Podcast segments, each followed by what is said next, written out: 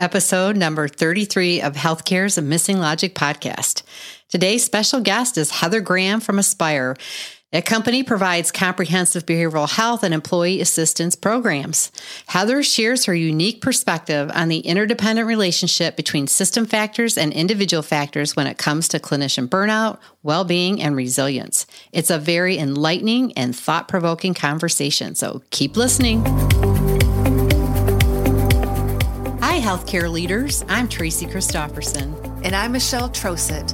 We're your hosts for Healthcare's Missing Logic podcast, and we are so grateful you joined us today. You're about to see healthcare problems and challenges through a brand new lens and take your leadership to a whole new level with this podcast.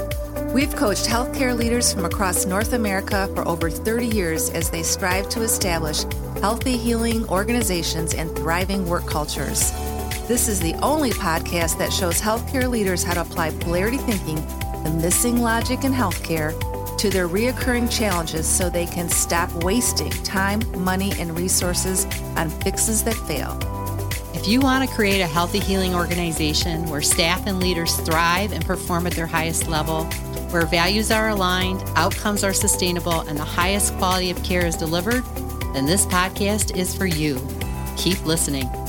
Each week, you're going to learn how to leverage a polarity mindset and manage competing priorities as we use a polarity lens to explore everyday challenges with the leaders who are striving to manage them. We're thrilled you're here.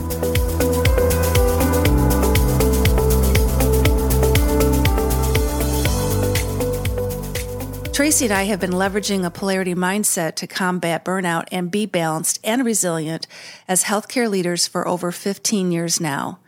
If you're burned out or tired of feeling overwhelmed by competing priorities, overworked, and stuck or lost and want to thrive as a leader and perform at the highest level in every meaningful aspect of your work and personal life, this approach might be for you. This spring, we will be offering a new online group coaching program to teach and coach healthcare leaders how to live on purpose, prioritize competing demands, and develop balance and resilience in their work and personal lives using our dynamic balance framework. Before you listen to this podcast, go to www.missinglogic.com forward slash podcast and join the early interest list on the top of the page so you can be the first to get all the details. Hello, everybody. This is Tracy and Michelle. Welcome back to yeah. another podcast. Oh, awesome to be with you. We had a really great interview today. It was amazing. It really was. I learned so much. I did too. Heather's a very um, knowledgeable, uh, experienced, right? Yeah, I was thinking of the whole novice to expert. Man, she's over on the expert. Oh, end. she is. She is. Yeah, she's and amazing. very. Um, not, you know, just very unique and enlightening perspectives, man. I just, yeah, I grew a lot just during our conversation. I did too. And actually, I'll tell you what, it motivated me. Yeah, me too. You know, it just really motivated me to keep, keep doing what we're doing and really to bring the polarity perspective to clinician burnout mm-hmm. and how important this is. Yeah, I feel like she's a kindred spirit, right? I do like, too. yeah, yeah, yeah. She really gets yeah. me in my you know how i'm so you know advocating so much for the individual within the system right yeah. and the need to support both and it's always a blessing when people come into your life like we didn't know heather a year ago or maybe a year and a half ago and we were actually introduced to her through a mutual colleague mm-hmm. and we discovered that we both had passions around addressing the burnout issues in healthcare and Together, we collaborated with um, other individuals and we put on two national webinars. Yeah. And the first one, we really just focused on the realities of clinician burnout, like what's happening out there. And then we had a second follow up one where we really looked at it through a polarity lens, you know, from a clinician and a patient perspective. And it was very, and that was very enlightening as well. Mm-hmm. And that was pre podcast days. yeah, webinar days. That's right. So uh, we reached out to her. We said, you know what, Heather, with this clinician burnout being such a big issue, would you please be a guest on our podcast and let's just really share with our listeners about not only, you know, what the realities are, like we keep talking about, but the power if we do look at it through a polarity lens. And so she joined us today. And like we said, it was a phenomenal interview. Yeah, I'm so glad she did. Yeah. Tell us a little bit about Heather. Yes, Miss Heather Graham, or Mrs. Graham. She holds a Master of Social Work degree from the University of Georgia and is a licensed clinical social worker and a certified employee assistance professional. And at ESPYR, where she works, she is the director of clinical development, and her role is to evaluate the employee assistant program and services and how it can benefit the customer and to assist customers in achieving really the maximum benefit of what they have to offer. So she's really about the customer as well. Um, she's held the role of director of the client services department, which oversees the uh, client service managers that really deliver their services to customer accounts um, all over the place. She's worked with customers to provide innovative solutions, and she is really focused on improving employee and supervisor relationships. She creates customized training programs and um, she really just brings the world realities into her services and really what they need to do to serve their customers the best.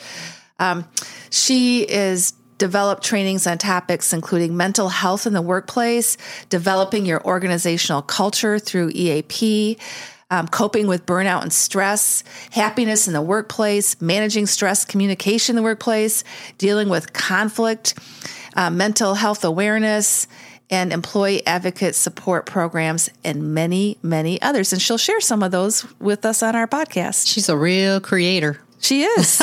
she is. And she keeps it real. That's what I love about oh, her. She does. So yeah. down to earth, right? Yeah. Yeah. Yeah. So without further ado, here's our interview with Heather. Well, hello, Heather. We're so excited to have you on the podcast today. Well, thank you. I'm happy to be here. Ah, it's so great to reconnect with you. it is. And I know our listeners are going to just love our conversation. So, you know, um, you uh, live in Atlanta, right? Yep. Yeah. And you're one of our first guests from the Atlanta region of the United States. So tell us a little bit about what you enjoy most about living in Atlanta. Well, I am a total suburbanite. So I hardly ever go into the city because it's a lot of work. Uh, the joke is that Atlanta's 45 minutes away from Atlanta. Yeah. so I stay, um, I'm very family oriented. And so we just do family stuff. We like to, and it's beautiful here in October. So we like to hike. We like to have picnics. We like to, my son plays sports. So we just kind of stick in our area, hanging out with friends and family and um, just enjoying the weather. Oh, great. Yeah. My son used to live in Atlanta too, out in the suburbs. So I get the whole 45 minutes Atlanta to Atlanta. it yeah, is a beautiful place. Yeah, whenever you hear things about traffic, Atlanta always comes up. that is for certain. Yeah, so it is so exciting to be reconnected with you, Heather. And it was such a great experience doing a two part national webinar series with you earlier this year in which we talked about um, stress and clinician burnout and introduced uh, looking at it through a polarity lens. So we were just curious since that experience, um, how has that impacted you personally and professionally now that you know there are both an and approaches to clinician burnout and stress? So, as a professional, I'm a clinician, a mental health, um, a licensed mental health professional. And what I really like about it is that it creates resilience and resilience is the ability to embrace the reality of what's going on and work around it and work with it. And so you have this it's not the or, it's the and, but then you also have uh, sometimes it is or and sometimes it's and and you have to do that together and your second podcast talks a lot about that with the originators of the polarity thinking and i think that's really important for organizations to know because they they need to be resilient from the inside out. And you can't be resilient without your employees being resilient. And this model allows for them. And then you guys provide those specific action steps that people need. So it's not just a theoretical model, it's a strategic action that they can take. And the, many organizations do decide to do initiatives at the exclusion of other options. And it's there because they think taking that singular focus is going to be more effective and more efficient.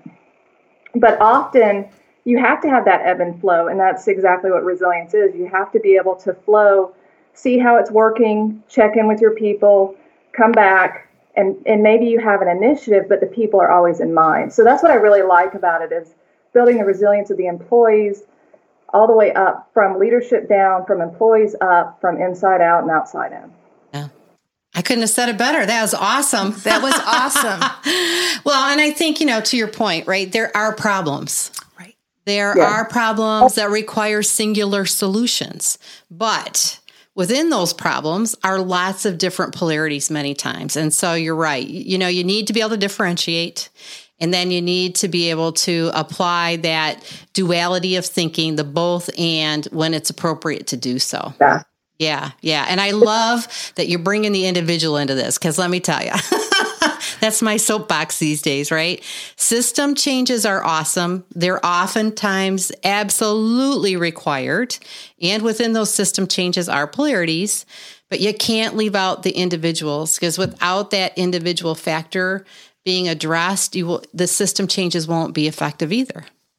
Exactly. Right? Exactly. And it's kind of akin to um, I used to do a lot of child therapy and parents, you know, as parents, and we all understand this, your children need you and you're on the phone, or they need you and you're in the middle of something. Well, we used to have this 30 second rule where if you just sit and give them 30 seconds of total attention, they'll get what they need. And then you can move on and go back to what you're doing. And so when you work with individuals, it's not that it, part of the and is embracing that it's not exclusive. It's not all employees. So when you focus on employees it saves you time in the long run. And so and you may not have to put in a tremendous amount of effort at that point you know but just acknowledging and having them feel heard and then moving into the initiative they'll be behind you 100% and they'll give you back 200% so i just really i'm a strong investor in people, but I'm also a therapist, so. well, the world the world needs more therapy. That's well, it's always good to know your preference, right? So that's just uh, that's just good awareness, right? and uh, and that you're it's really smart to to know that because it does influence your perspective, right? But it we do need it. So I'm glad you're bringing it because I'm with you on that one. And you know, there's uh, healthcare organizations are facing a ton of challenges right now, right? The whole clinician burnout, suicide rates, increases in depression. There's a lot of um, challenges from a well-being perspective for the clinical workforce and even for learners. I mean even outside of the hospital setting or the clinical practice setting you got the learners are also experiencing it and the faculty are experiencing it. Um, you know so we're facing a lot of challenges uh, individually and organizationally. So um, can you just share a little bit about uh, employee assistance programs, kind of the nature of the work that you do, Heather, and what that can bring to organizations and individuals. So, um, yeah, so I work with ESPYR, and we're a behavioral health program, and we provide one of the solutions that we provide is an employee assistance program. And so, what an employee assistance program is it's an added benefit usually for agencies or organizations to have for their employees. And it usually includes a certain number of counseling sessions and as well as work life. So child care referrals elder care referrals adoption legal consultations financial consultations. The whole point and, and a, a variety of other potential services. And um, sometimes it can include coaching um, and other other kind of services that help support the employee well-being. And the whole idea of why it was created was because we understand that personal lives affect professional and professional lives affect personal. And so that's what we're trying to provide and companies pay for this and so it's at no cost to the employees because they understand the benefit of this program and they want a confidential program that the employee can just utilize, they don't have to know, or they can actually help promote and provide, you know, sometimes companies can provide time off if somebody wants to use the program, such as counseling. Or if somebody comes to a supervisor and says, you know, I'm having a real hard time, the supervisor can help get them connected and their counseling is confidential, but they at least had a resource to get them connected besides call your insurance, which is great, but it's not always um, helpful because what we also do is management consultations. So if somebody's really worried about an employee, they can call us and we can work with them about the best way to support that employee.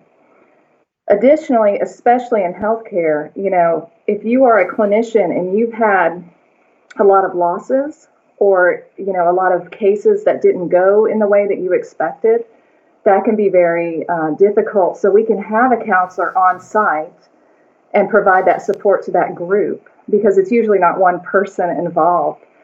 And or if there's some, you know, if there's a, an incident in the community, and the employees are impacted, we can go on site and provide that. We also provide training just on stress management or cumulative stress, which is huge in clinical world.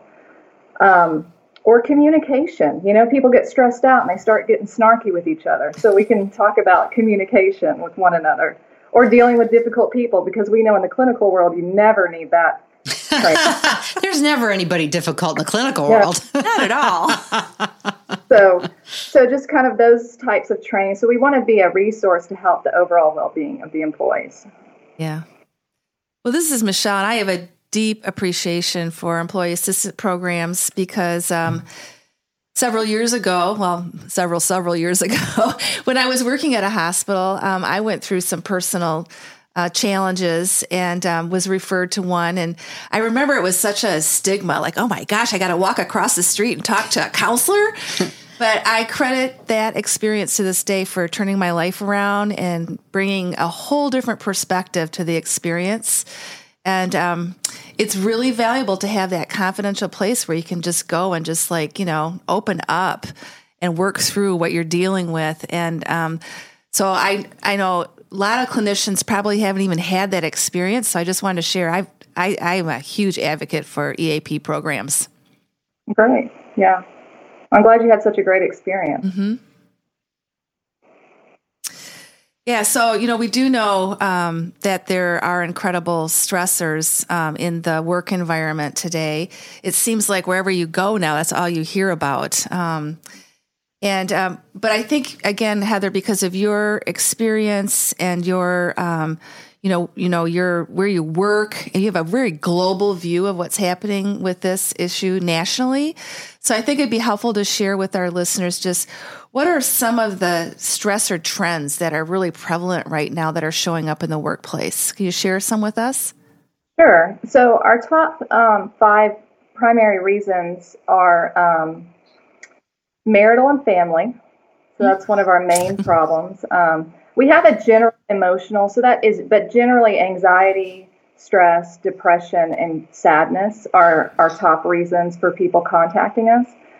And then um, going along with possibly with marital and family, we often get legal requ- legal consult requests. Um, but what has hit lately, which is very interesting to me in the past year or two, What's really increased is interpersonal difficulties and stress. And so just generalized stress. So we have a job related stress option and we have a, you know, a category and we have a stress category, but that stress category and job related stress have increased across the board. Um, in hospital settings or in you know healthcare settings, we see those stressors go up when they have a lot of changes such as an acquisition. Um, we'll see job related stress go up. We will see suicide go up, unfortunately. Our suicide rates um, for people calling, that means they've had a suicidal thought or they're contemplating. They're not necessarily um, actively suicidal, but it's there, which is a, in itself a, a risk. Um, and that has, it seems to have doubled across the board um, in, in agencies in the past two years, and there's been a big push for awareness and prevention of that. Um, but you also see, unfortunately, um, when we had an experience with a hospital that was going through a lot of, uh, they were acquiring a lot of smaller hospitals. We saw an increase in job related stress, like I mentioned, um, anxiety and depressed mood, workplace conflicts. We had to send a lot of people on site to help manage because now you've got two different organizations melding together. and trying to figure out their role, and that's very difficult. Um, and then, of course, that led into family and marital problems, legal issues, and then increased substance use. And so that's obviously a problem when you're in healthcare, um, and just using that substance as a way to cope. And so that's not really the best, the best way to cope. Um, and so that's what we saw specifically in healthcare with those kind of, and that's just an example of a large change that an organization had gone through that was very, was kind of striking that it showed up that clearly in in our reports. Yeah, wow. That's incredible, isn't it? Mm, it is. Not surprising. I mean, I, right. I, really, I'm not, I guess I'm not surprised because, you know, when you think about this, but what I really appreciate is you bringing kind of the both and of the individual at home and the individual in the workplace. And I think, you know, uh, in reading the recent report by the National Academy of Medicine, you know, around their combating, right, burnout and really trying to enforce well being, they seem to be, you know, focusing on kind of the professional well being. And, you know, that's not, to my recollection, clearly defined within the document. So, I mean, the question is, mm-hmm you know, we have well being as professionals, but we have well being as people too, right. right? Mm-hmm. As individual human beings. So that may be a polarity that is at risk if we're mm-hmm. only focusing on keeping clinicians well from at a work. professional perspective, right? At work, because it is the both and you, you don't you don't cut off yourself, right? Your home life or who you are in your home when you go to work, and you don't cut off work when you go home. I mean, you carry it with you everywhere you go. So the balancing of both is really important. And I think the rise in the recognition of that, that there is marital issues, home issues, right? In addition to the work issues, that it's a call to manage both, I guess right. is what I'm trying to bring forth. Yeah, it is. Yep. Yeah, definitely. Yeah. And I think it's important because organizations can be supportive and yet still have professional boundaries. You don't have to know every little piece of business of your employees, and you don't want to, and they don't need you to. It's not good for an employee. And so that's why you have something like a program that's confidential that you can engage with. And then we can guide you. If you're a leader and you have an employee that's having difficult times, let us take care of the mental health issues or mental health concerns and then you can go back to being the supervisor. So it's that tiny investment. And I think Dr.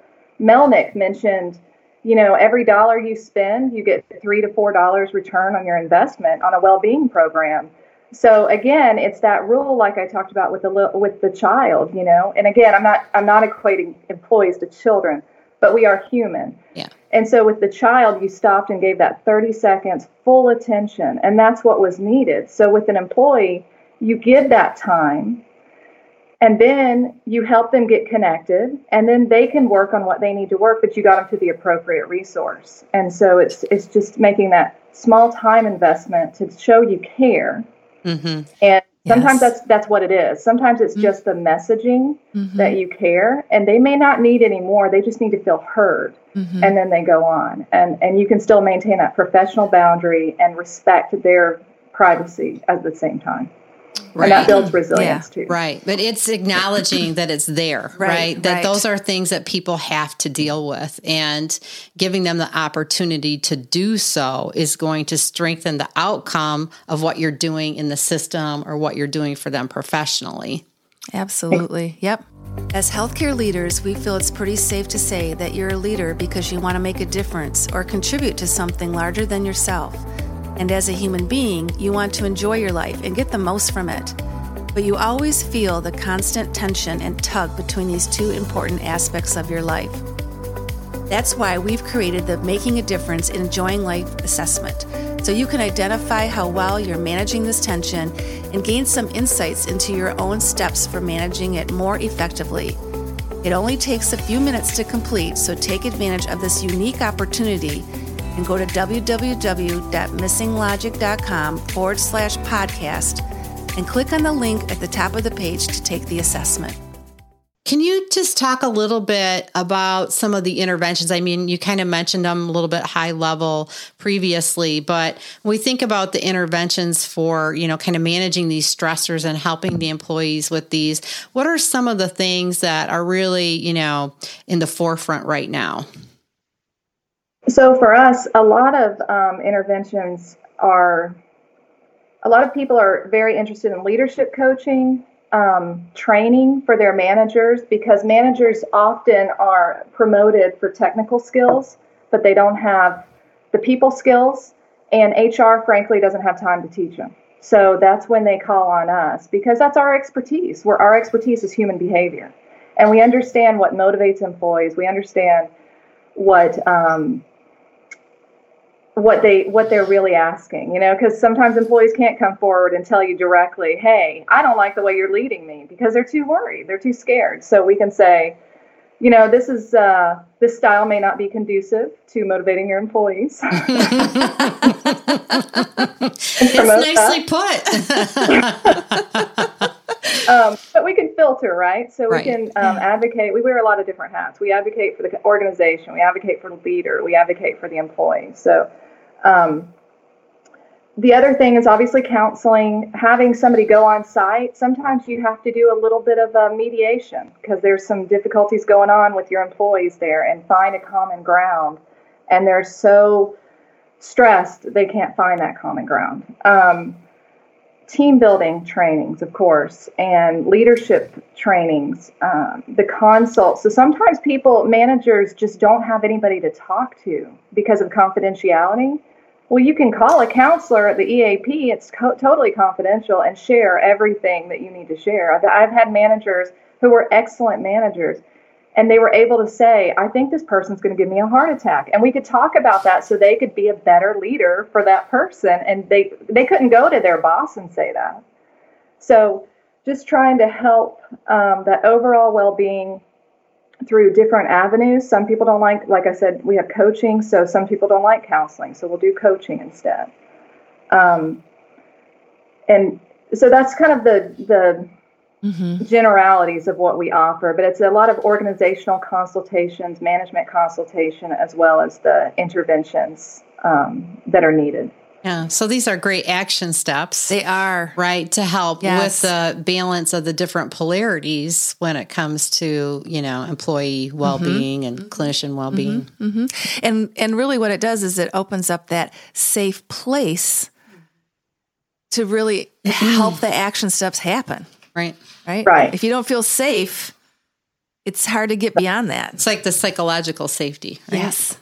Yes. Yes. And so for example, when we worked with that hospital that did the um, acquiring of the other smaller hospitals, we had a counselor on site and we consulted with the counselor. And then we were able to consult with HR and say, here's some themes that we're seeing.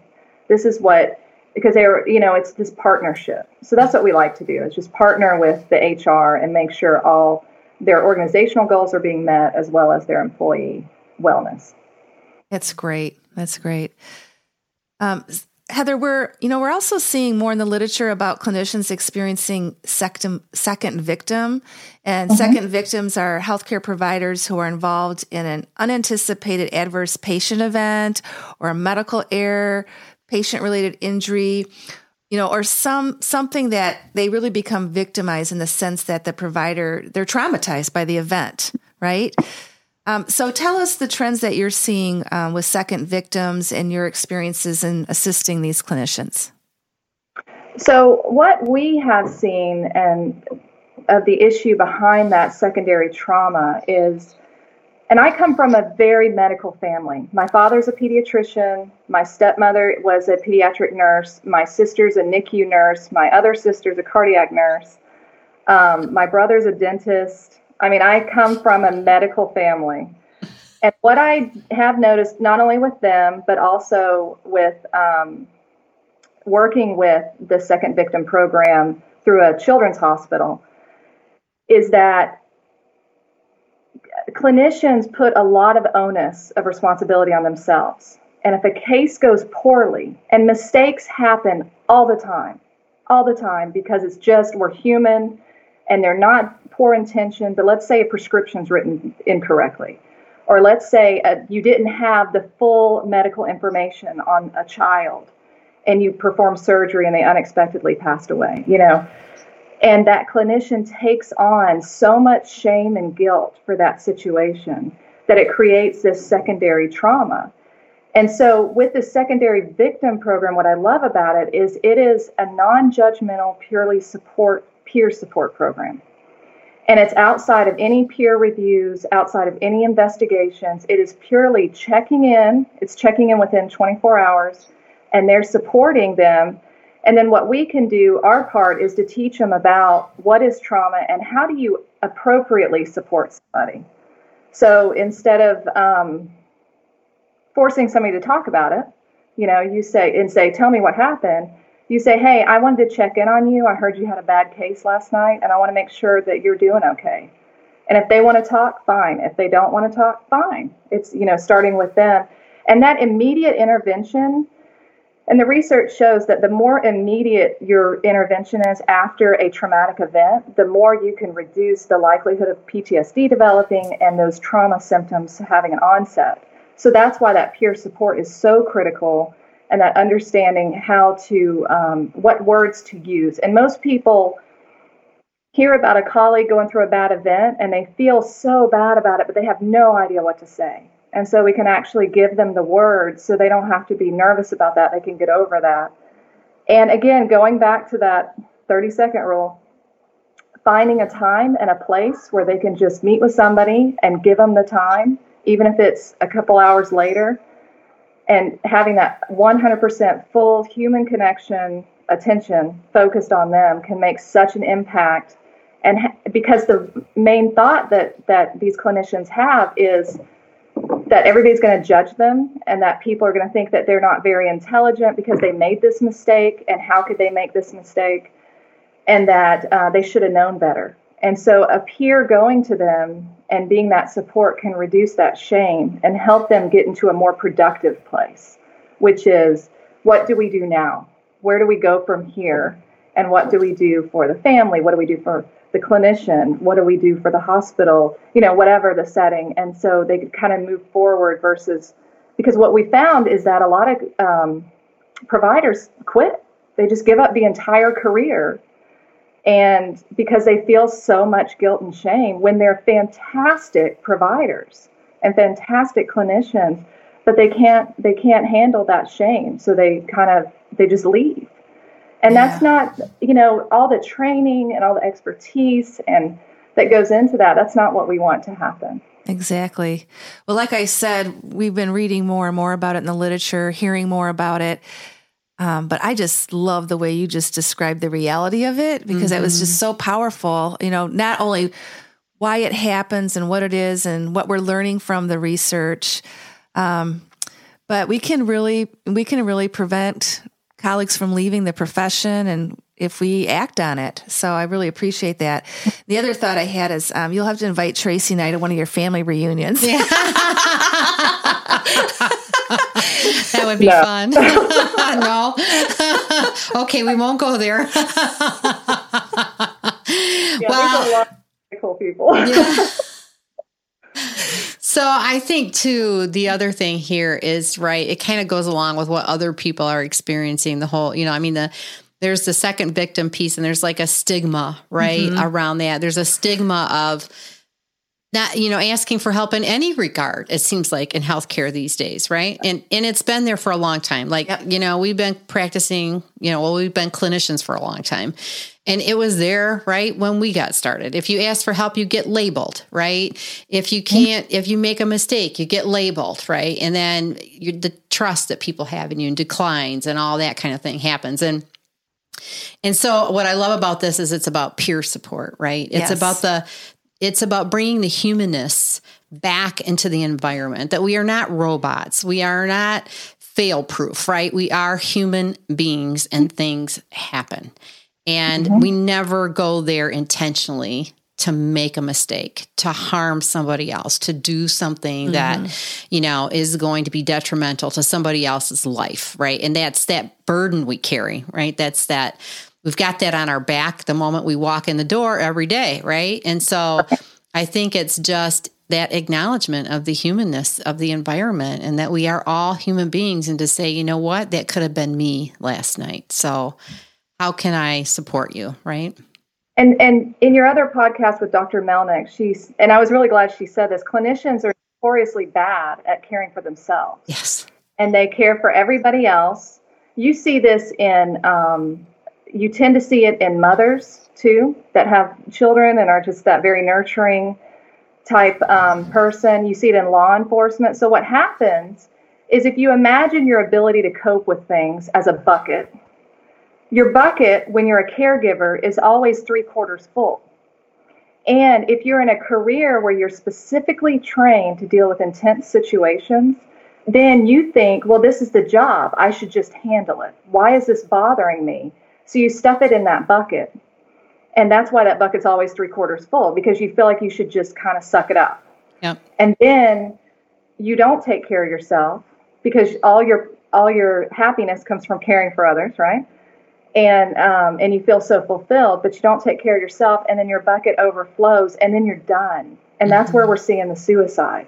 And so that's the problem is because they're not coping because they feel like they should just be able to deal with it. And it we just aren't built that way. And so I have the same struggle with first responders and law enforcement is we don't want you to be just done when you know when you're done you're done is what one person told me. And, and we don't want that. We want to say let's empty the bucket a little bit. We don't have to do it all right now. Let's start. And then we can support them. And know it's okay. And that peer support can be a really great enforcer because i'm not in that inner circle i'm just the therapist person saying hey take care of yourself and they're like well you're supposed to say that because you're a therapist exactly you don't get but, it right? You're not a clinician, you don't get it, kind of thing. Exactly. But when your peer says, listen, let me tell you, let me tell you what happened to Joe. Let me tell you what Joe was, you know, this is what we've got to do. We've got to take care of ourselves. It means more because you're inside, they, you understand, you get it. And having somebody to just be there to listen or be there to support you can go, just being there, just being present can empty right. that bucket. Exactly. Yeah. Exactly.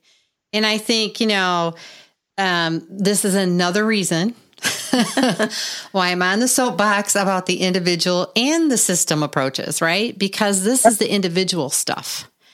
This is yes. my personal thinking, my beliefs, right? Um, my ability to cope and my stories I'm telling myself about what I should or shouldn't be able to do or not do, right? In regards to when something happens that's not necessarily, you know, it's it's tied to my professional accountabilities, but it's about me as a person, right? So that's why this individual, taking care of the individual and the well-being of the individual uh, personally and professionally is important and why system approaches like you know these programs around second victim are important but then there's the individual at the same time right? So i think what you're kind of leading me to the last question i think that we have which is, you know, just can you bring your perspectives around um, just kind of that sim- the need for this simultaneous action around system responsibility and individual clinician responsibility when it comes to,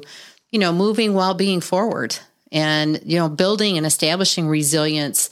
And i think you mentioned that at the very beginning right? Resilience in the organization and resilience in the individual. What are your just closing thoughts about that?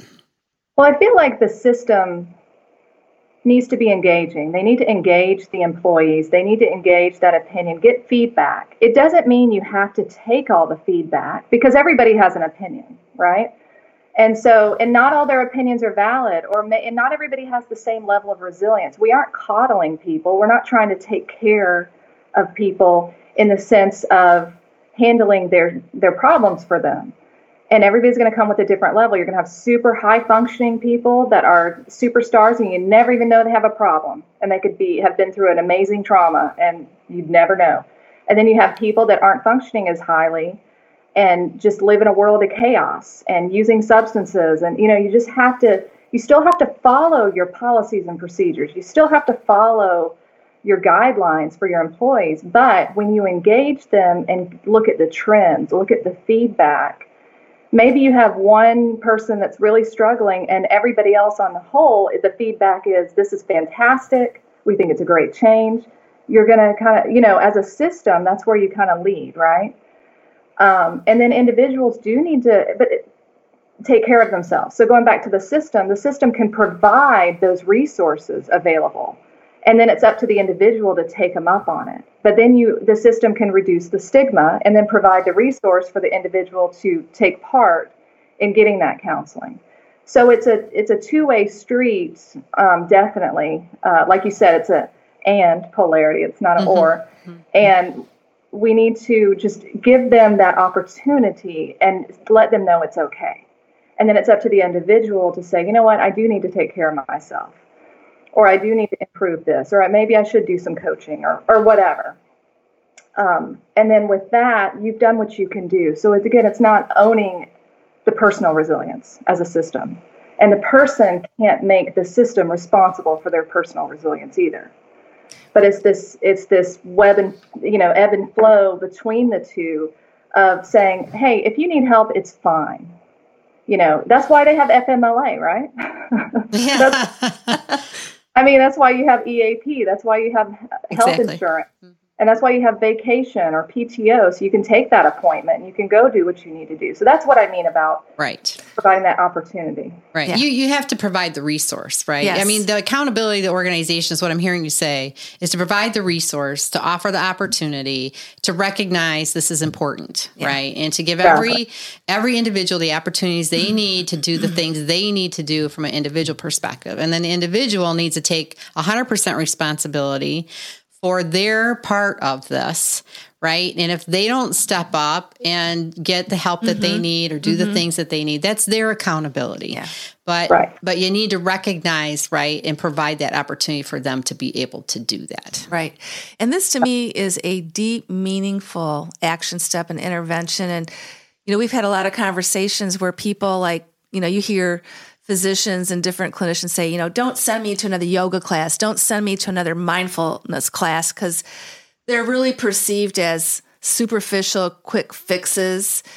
And it's the perception sometimes is insulting, you know, so there's yeah. that going on too. Like we gotta fix, we gotta fix things.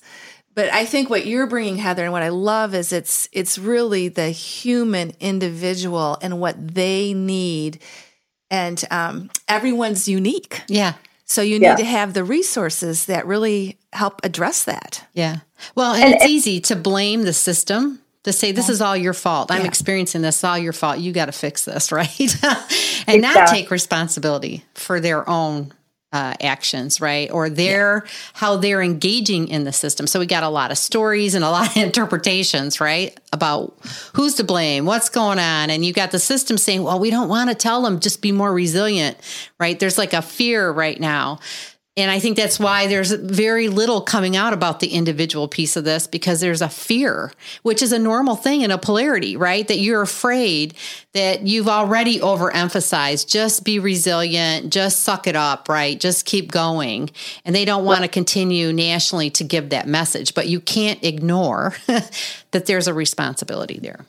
Correct. And I think it's also when you do implement, like you you kind of mentioned this, when you implement these new resources, how are you doing it? Are you sending the message of if you shouldn't be that stressed, so just go to yoga class? Or are you saying, hey, you know, 90% of you commented on the stress and we know it's stress and we know this isn't a solution, but we did want to invite you if you want, there's a yoga class. That's a mm-hmm. whole different message because one, you're acknowledging the stress. Two, you're saying, it's your problem you're so stressed. We're not acknowledging our part at all in this industry that there's stress.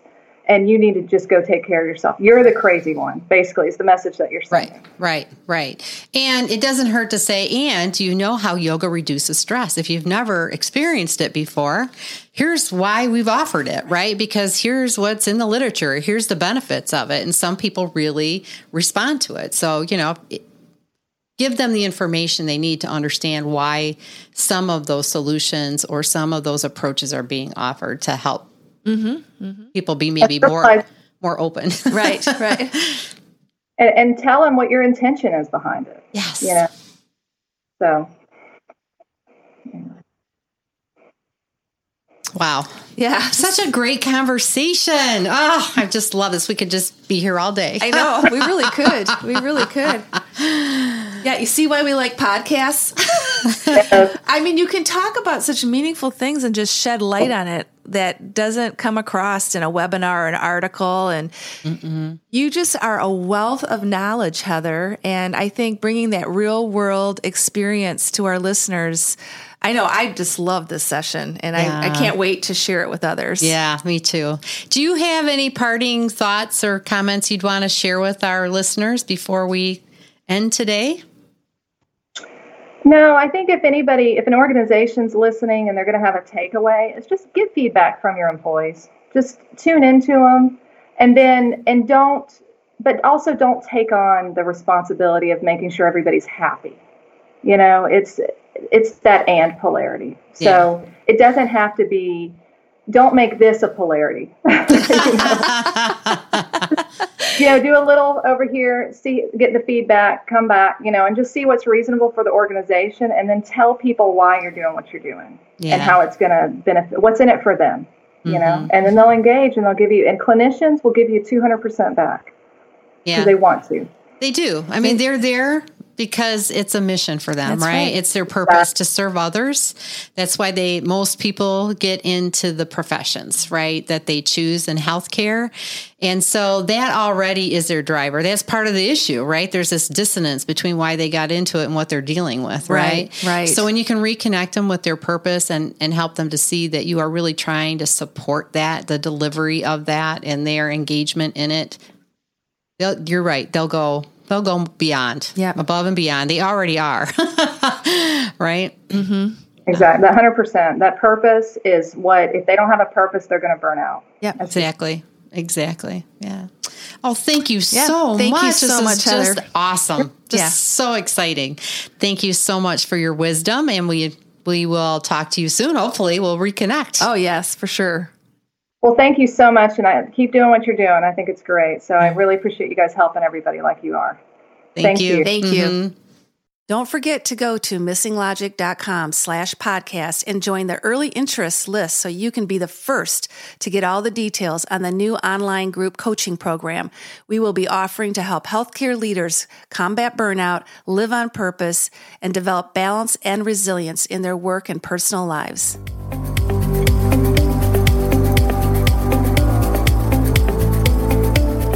Thanks as always for listening to Healthcare's Missing Logic podcast. We'd love to hear and answer your questions. If you have questions, you can email us at questions at missinglogic.com and we may include your question in a future episode.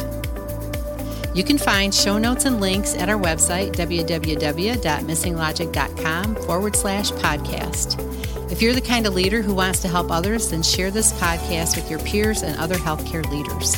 We're certain if you found value in it, they will too. Please share this on your social media channels and leave us a review in iTunes. If you don't know how to leave a review, you can find instructions on our website at www.missinglogic.com forward slash podcast.